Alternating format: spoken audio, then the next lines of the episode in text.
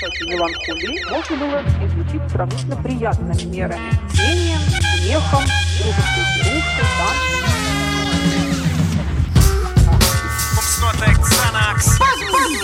Bet nezinu kā. Jā. Visas glāzītes ir izdzertas un stāv rindā. Ento stundu esam nosituši kā Big Bands. Pāris metru un mēs finišēsim kā sprintā. Šodien es zvanīju mūsu bāzi bez indeksa. Bet rīt mēs izdarīsim visu, vairs neizniekots dienas, pat ne cipernītas tikšķa. Planētā nodegta kā Notre-Dame, nekādu rasistisku mudeku kā Donalds Trumps. Nekādu sistēmu, ko baro pats, nekādu slāņu, kas ir biezs tā kā baobabs.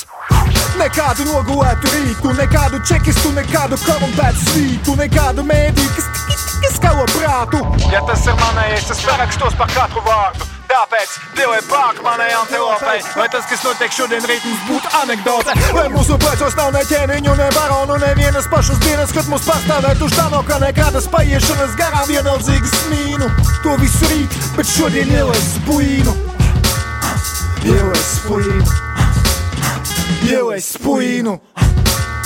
Ielais puīnu. Ielais puīnu.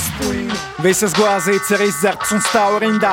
Sēžam nekustīgā miera pozā, kā sfinksa. Pāris metru un mēs finišēsim kā sprintā. Prasu, kas ir par un skaitu balsis kā cimders.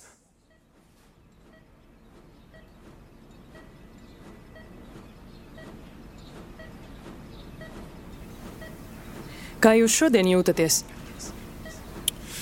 Viņš jutās lieliski. Es joprojām daudz ko neatceros, viņš teica, bet um, šķiet, esmu atcerējies visu, kas nepieciešams. Es varu doties māju. Jūs vēl neesat gatavs. Varbūt neviens nekad nav gatavs atcerēties visu, bet Jums vajag vēl vienu lavīnas devu. jūs Jums nezināt. vajag vēl vienu lavīnas devu. Rokas.